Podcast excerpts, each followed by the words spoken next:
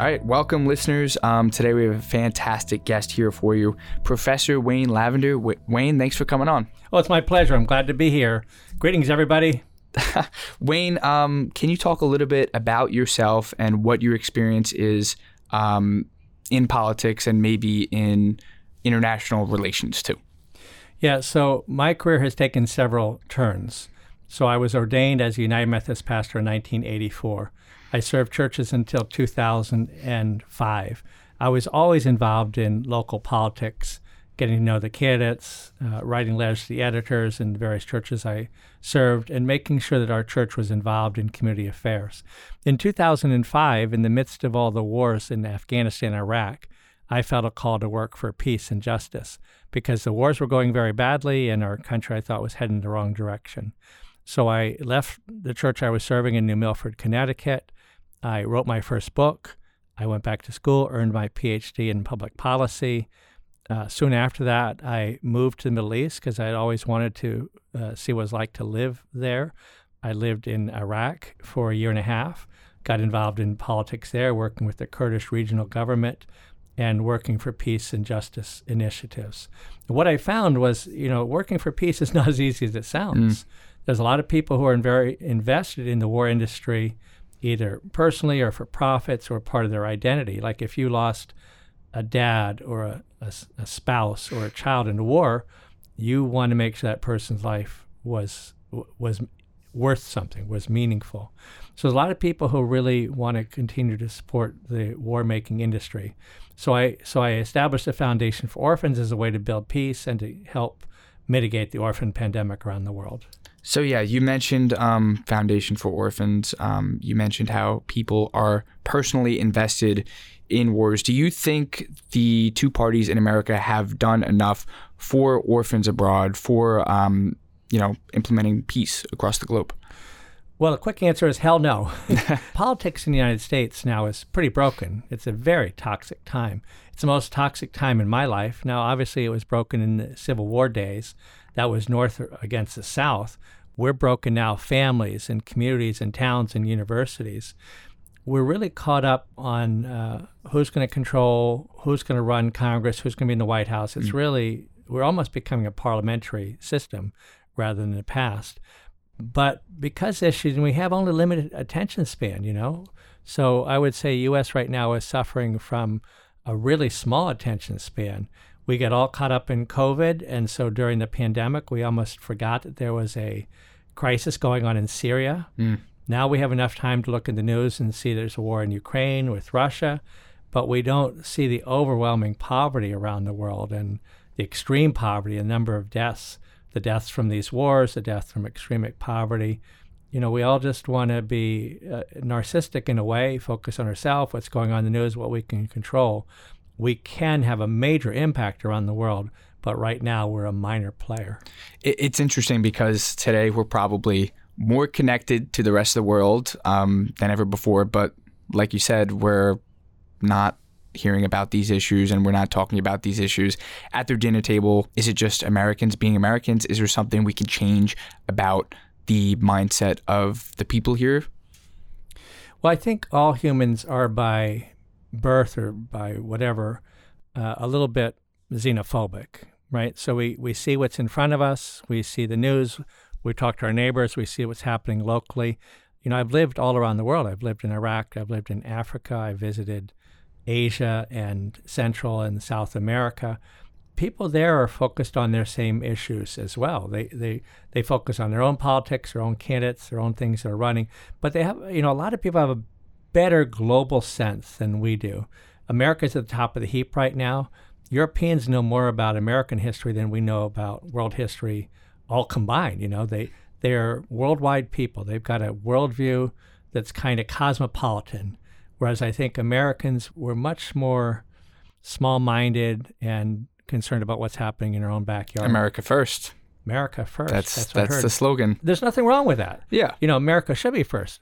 But the rest of the world should be second, shouldn't be like America first, second, third, fourth, fifth, sixth, seven, eight, nine, with the rest of the world tenth. You know, we are part of a global community. And as the leader of the world, you know, the United States, we're still the most dominant nation in the history of the world. Are you guys all listening out there hearing that? We we still have you know a massive GDP.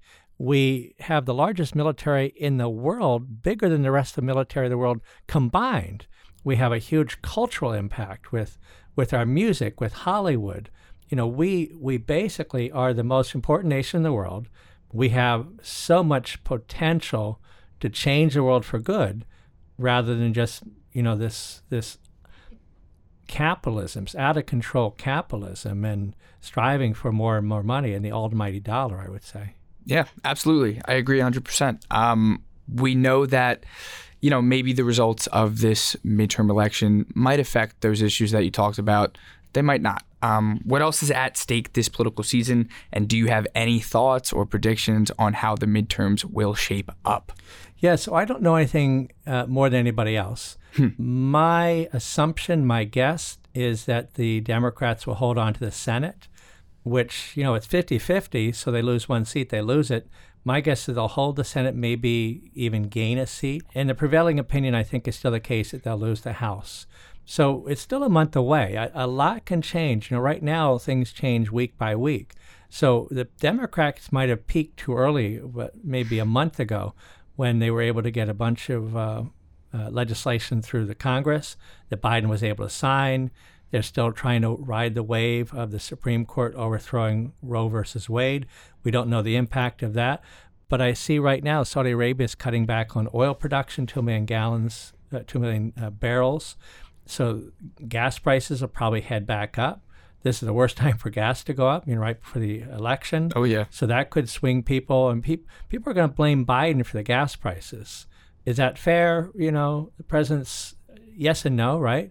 There's a global uh, inflation going on right now. Inflation is worse in Europe, worse in all parts of the world.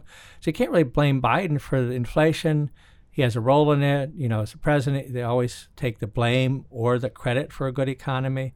But if gas prices go up 50 cents a dollar between now and election time, it's pretty clear the Democrats lose the House, possibly the Senate, and then we'll be in for a, a you know an interesting two years. Yeah, where I think Biden will be a lame duck and and not able to pass any legislation, and the toxicity in DC will just get worse. Yeah, things certainly do change week to week. They even change day by day. Um, just yesterday, Biden pardoned all federal offenses for possession of marijuana.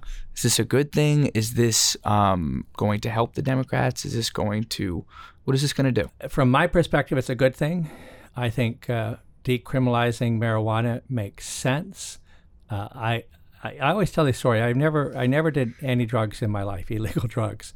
I used to pass uh, marijuana joints from one friend to another in college. Oh, you that? And, and I, I might have been high because the whole room was high, you know. But I wanted to do it so my kids wouldn't use drugs. I always want to say I never did drugs. Well, my kids use drugs like champions, you know. so it didn't work at all. But I drink. I drank in college. I still drink alcohol. I think there's more alcohol related illnesses and deaths and damage than marijuana. Uh, well, you can't delegalize marijuana in states around the country and then have people in jail for doing things 10 years ago. It's a pretty non uh, aggressive form of crime. I think it was a good decision. I, I don't think it's going to move the needle much. You know, if if you're not already set in who you're going to vote for, I, I, I think the people who are supporting that are, are going to, they're already Democrats, they're already supporting Biden. There aren't many independents or people down the middle say, oh, now I'm going to vote for him because he has changed and, you know, done this pardon. Yeah. I think it's just not going to I think the price of gas will do more. Right. I think Roe versus Wade will do, mm. Roe versus Wade would do more. I have one last question I want to get in for you. Um, being a pastor and being a progressive, is that um, a contradiction do you feel? Well, no. I think almost all the pastors I know are progressive. What gets the news is the Christian right. right. The Christian right are on the news the most. And I think the Christian right are wrong, right? I'm allowed to say that. I have my opinion. The Christian right uh, are right are wrong. The okay. Christian right are wrong. Uh, they are wrong in so many things, and they've given a black eye to Christianity. So the Bible tells us to care for the orphan, the stranger, and the widow. So you think about that and think of the hatred that we're seeing from the Christian right, the anti immigrant, the racism, the pro war coming out of the Christian right. Those are none of the things that Jesus stood for. So in my most recent book, I have a whole chapter on the Christian right and really a scathing attack on the Christian right, who I think are there for, for the wrong reasons. They're for their own money, their own power, their own relation to, to power and influence. So um, all the clergy I know, personally, not all of them, but the great majority are progressive. I think if Jesus were alive, he'd be progressive. Of course, your very next guest could say the opposite. we all allowed to our own opinions yeah. on this. But I think as a Mediterranean peasant who talked about uh, the poor and caring for the poor, prev- preferential treatment for the poor, I think that Christians could, should, and need to be progressive and need to make the world a better place. An interesting take. Um, before we say goodbye, I want to hear you talk about your new book. so, my new book is titled Dante Redux. In the year uh, 1300, uh, Dante, the great Italian poet, wrote a book uh, called um, the, the Divine Comedy. A, th- a third of it was about Inferno, his fictional journey through hell. So my book, Dante Redux, is a retelling of that, where I cast uh, the Trump administration and his enablers into their own fictional hell in which uh, they suffer for the crimes they committed. It's a parody, it's a spoof in many ways, it's filled with dark humor, but it comes at the center, I think, of theology with this concept of heaven and hell and a judgment and politics, looking at the crazy four year term of Trump and the reign of error and terror that he did. So it's a it's a book I think that will make a lot of people very happy because as you read it's almost like therapy, you know. We all live through this. But I know it also will lead to a lot of anger and frustration from the other side who still hold up Donald Trump and this cult that I think he he stands for. Now I'm saying this on your podcast. I don't ever say this in my classes. Yeah. You know? So those of you students out there, you, you can still get a, a good grade from me uh, if you have a different uh, political position. As they should, as they should. I remember, I remember taking your class, and um, there were there were whisperings of that, but that was that was quieted after the first set of grades went around. So. Oh, good. Wayne, thank you so much for coming. It's my pleasure. Today. Thanks everybody. Enjoy your beautiful weekend. Awesome. Thank you so much. Thank you for listening to this episode, a production of QU Podcasts. I'm Matt Harlock, and our producer is Grace McGuire. Our videographer is Tyler Salter, our, and our social media coordinator is Olivia Geckler. Music from Free Music Archive. Be sure to follow us, American Midterms, on Instagram. See you next week.